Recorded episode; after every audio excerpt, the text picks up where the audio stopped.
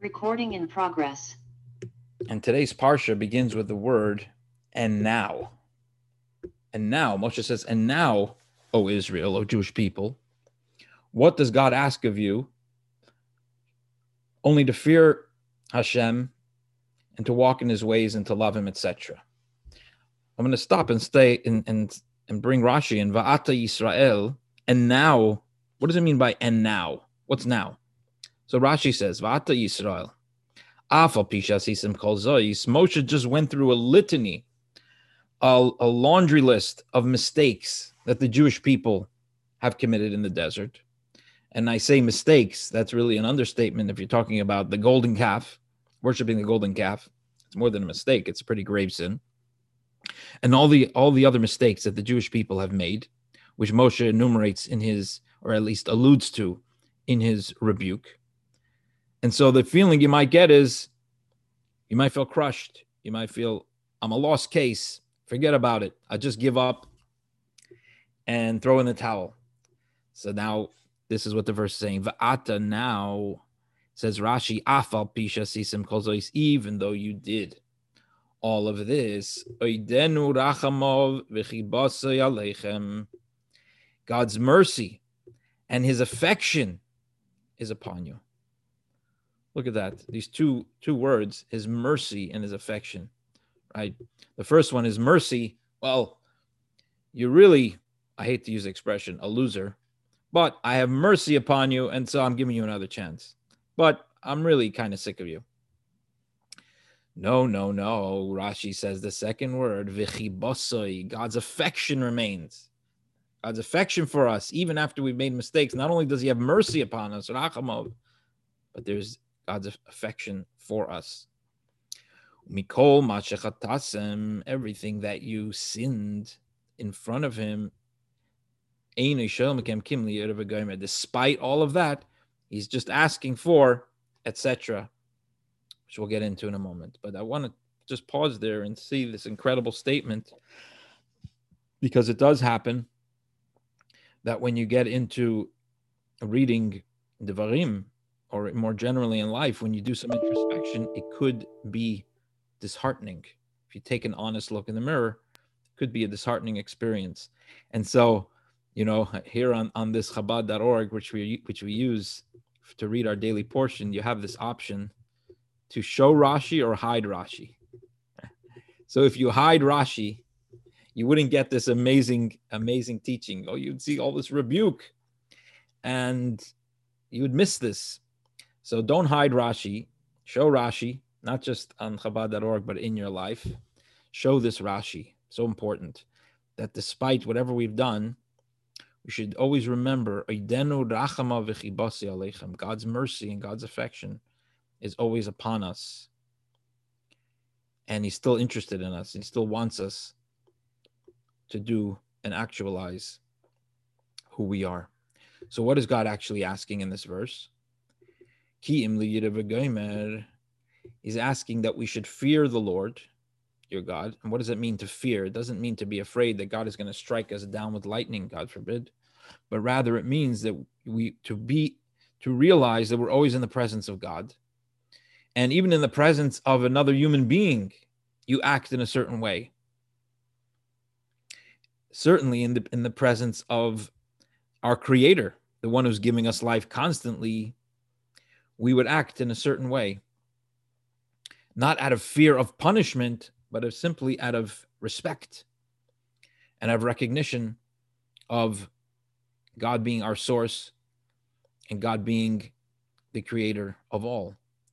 So, what God is asking is that we should have this awareness of the truth, of reality, and to follow B'chol Derachav in all of his ways. What are God's ways? God's ways, of course, are uh, kindness, compassion, the mitzvot, ulavato, and to love God, to serve the Lord your God with all your heart and with all your soul. That's all. Moshe, this is a, an interesting verse. Says, Moshe what is God asking of you? Just this seemingly impossible task. So the Talmud actually asks this question. Talmud says the verse is making it sound like it, this is simple to, to fear the Lord your God. Now, if we talked about fear in the sense of fear of punishment, yeah, maybe that's easy for everybody. But to really fear God in this state of divine consciousness and respect and awe, really awe, I think is a better word than fear. Is it really that easy? Milsa Zutra I think the Talmud says. Is this a small matter that he says, Mo? What is God asking of you? And and the Talmud says that for Moshe it is easy. Yeah. The Gabi Moshe, he's able to, to achieve this. But the Alter Rebbe asks in Tanya, chapter 42, what does it help us that it's easy for Moshe? He's not talking to Moshe. Moshe is talking to the Jewish people. He's not talking to himself. So what does it help that it's easy for Moshe? And Alter Rebbe there explains that Moshe, there's a spark of Moshe in each of us and and in in um, if we think about if we think about that part of us, that part of Moshe within us, as far as that part of, of Moshe within us, it is it is something small to ask. What's the hard part? The hard part is to get in touch and develop and cultivate that Moses within. What does Rashi say over here? Kim yira, only to fear or be in awe of the Lord your God. Our sages derive from here that Hakol bidei shamayim, everything is in the hands of heaven, meaning everything that happens in the world is by divine design, divine design, chutz miyiras shamayim, except for the fear of heaven. And what they mean by the fear of heaven means our moral choices that God gives us free choice. Now, this always takes us down the philosophical rabbit hole.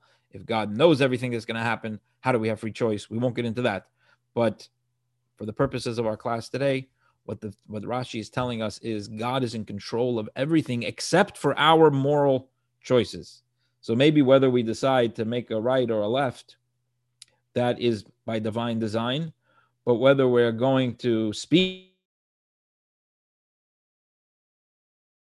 leaves in our hands. Hakol bidei shamayim. Everything is in the hands of heaven, except for those choices that we make that involve awe of heaven or lack of awe of heaven.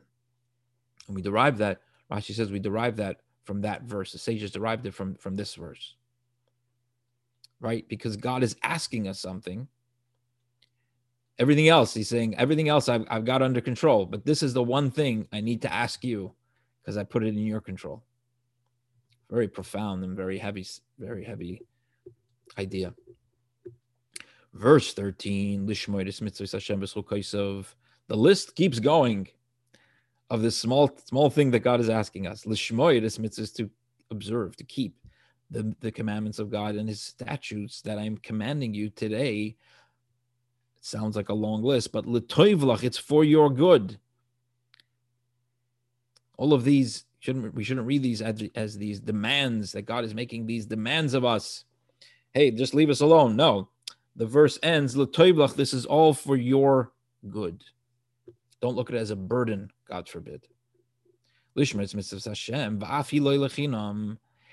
I'm, in other words, I'm asking you a, a small thing, which is which is to to to be divine con- to be conscious of the divine, which would lead to all of these things. And and there, you're going to receive reward for this. In other words, you shouldn't he's not saying you should do it for the reward. We shouldn't read that wrong and say this whole list is so that you should be good for you. No rashi tells us do it because it's right. Do it because it it's it makes sense. Because it's correct it's appropriate.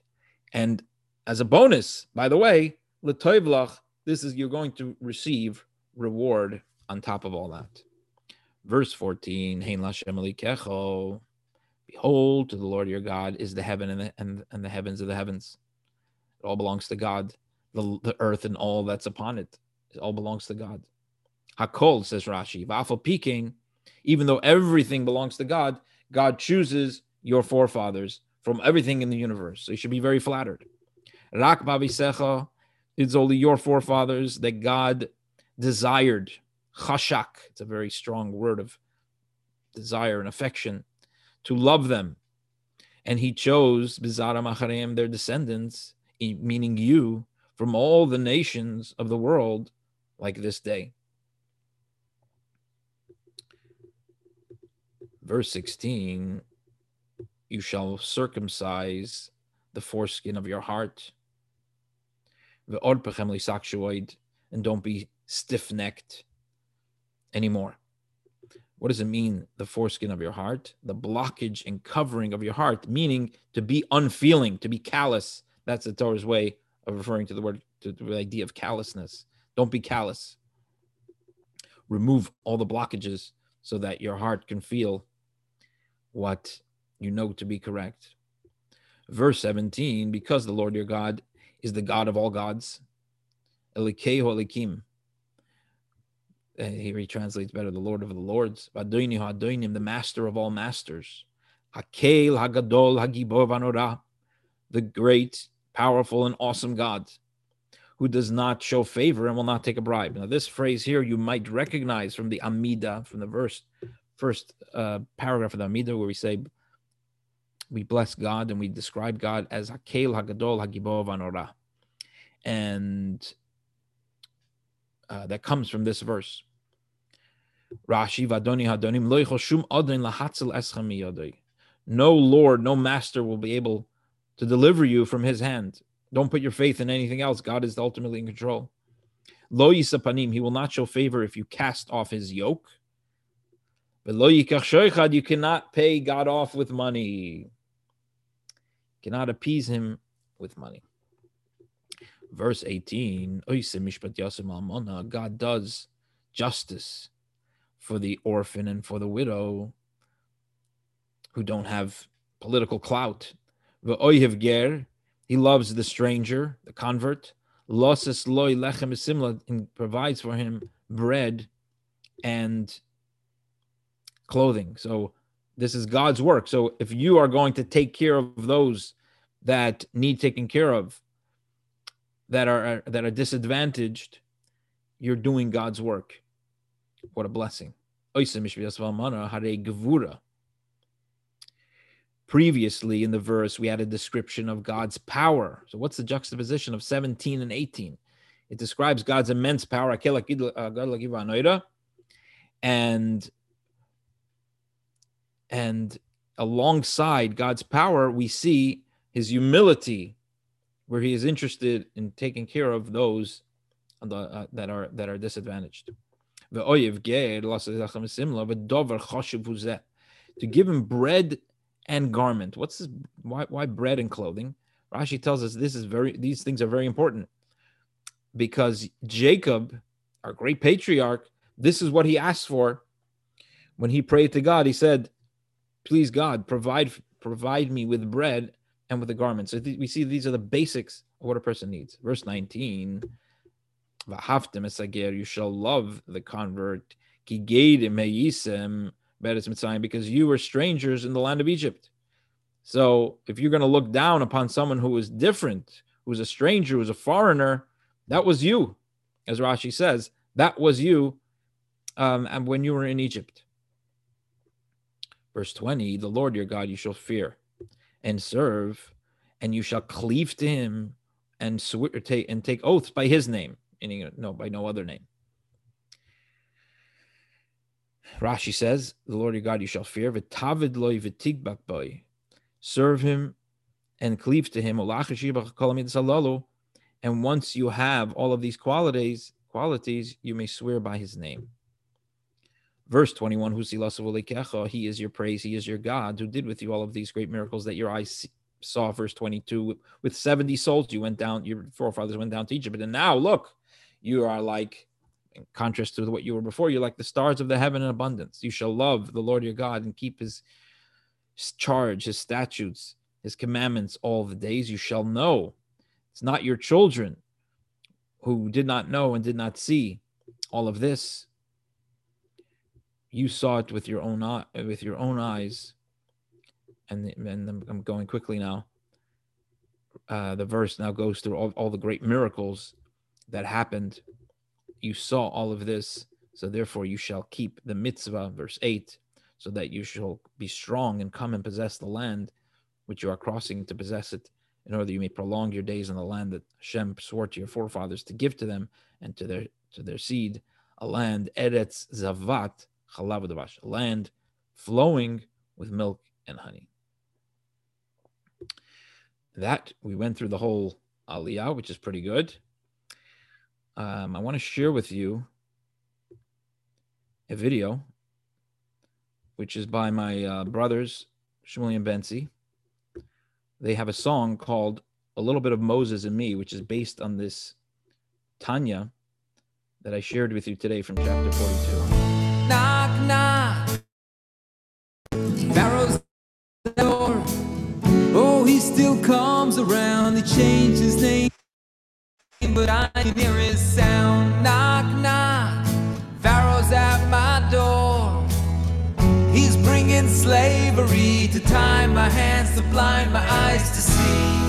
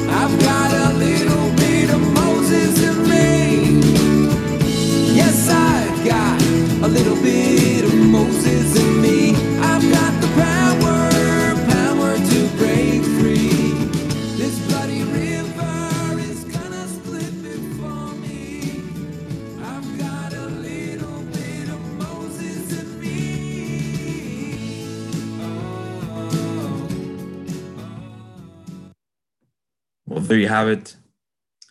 Little bit of Moses in me by Eighth Day.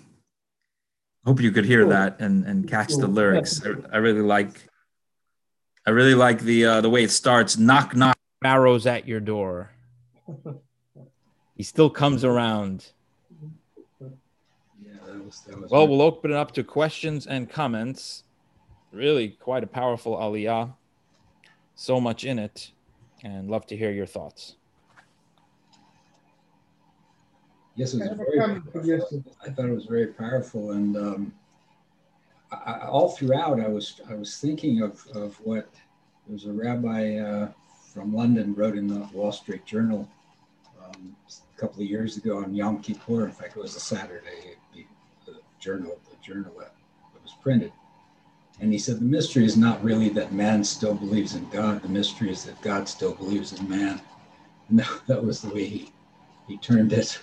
But I was thinking inherent in all this, it, it appears, inherent in this is this conflict of what you were calling the, the love and surrender, not fear so much as awe and love and surrender to God on the one hand, which is in us. Maybe it's that Moses in us, our soul, versus this seeking of power, pleasure, trying to heal this inherent um, insecurity by getting pleasure or something in the ego. It's always this struggle, this ego pulling one way and this Moses pulling the other, I guess we could say. Exactly. Excellent. You put it very well. Yeah, that's a great quote. Um, you say if you say rabbi rabbi from England in the Wall Street Journal, I'm just going to guess it was Rabbi Jonathan Sacks. I think it was. It's in, they have a section on the on the Saturday, a religious section. And, and Right, a religious. Yeah, Yom Kippur. that's a great, great line. God, God still believes in man. That's a bigger, more surprising than that we still believe in God. That's great. Hillel, you're going to say something. Uh, I was going to say that uh, each time when I read this whole uh, Devarim, to me, mostly it's not rebuking the Jewish people, which is in there, but basically it's his plea to Jewish people to keep going, basically, you know. And that's what it is, you know, this is what he's asking Jews to do, you know. This is okay what he was saying you were doing all that, but you know, his main theme of this book, you know, is just believe in God, do it, you know, go go doing God ways, you know. That's what I beg I beg you, but he's begging Jewish people basically to do it. Right, right. That's what it Excellent. is, you know. Beautiful. And, you know, but you know, he see that you know it. That's what it is basically. Excellent. Keep trucking.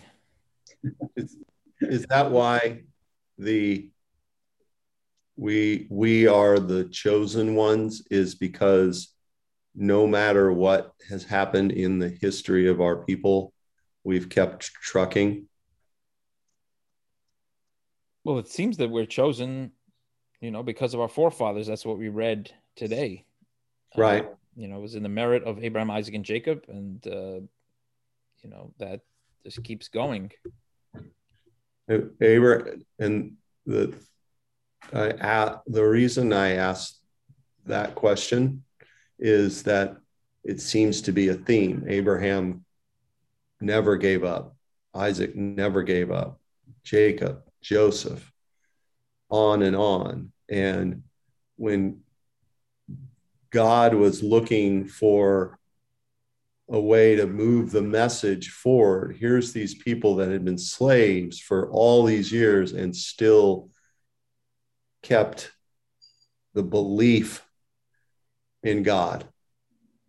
And and for that to carry on for generations would you know someone that gives up and play and jumps into playing a victim or whatever it is and changes around with the wind like the weeping willow i guess you know um whereas uh we haven't um Right. i don't know you know I mean, that's a good point. I think though that that these this these are qualities that we inherit.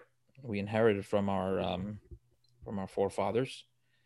Like we were talking about, you know, we have a little bit of Moses in us. We have a little bit of Abraham, Isaac, and Jacob within us. So I think that's an excellent point that you're making. That this point is that they they they have this perseverance, and this perseverance, and also were they were uh, it's called a merkava. They were like a chariot of God, meaning that they lived their lives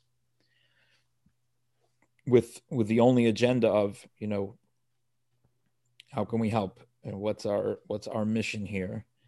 And they stayed focused on that constantly throughout their lives. So while we Yeah. may not achieve that level um we have we have a little bit of that within us. We have collectively as the jewish people. So i think you're making a very good point about that. But i would just say that it you know the chosenness starts with the with our patriarchs and that's why we end up going down to egypt. You know that's part of the journey that we as the chosen people have to go through. But that's an excellent point that this uh, this idea of perseverance collectively as the jewish people and we can take that each into our individual lives to be as close as we can to the, to the patriarchs. Right. Keep keep going collectively, that's, we're talking about what, nearly three and a half thousand years and tremendous amounts of suffering and challenges. right right Yeah. and it, it- it's that's what seems to make this so complex is that to keep the our beliefs going for over 3000 years right and passing that along and staying with it and putting god first from the very second we wake up in the morning aligning ourselves back with god and reminding ourselves and what that's allowed us to overcome um, you know we that's our part in this is is doing that i don't it seems i don't know i could be missing something but Beautifully, beautifully said.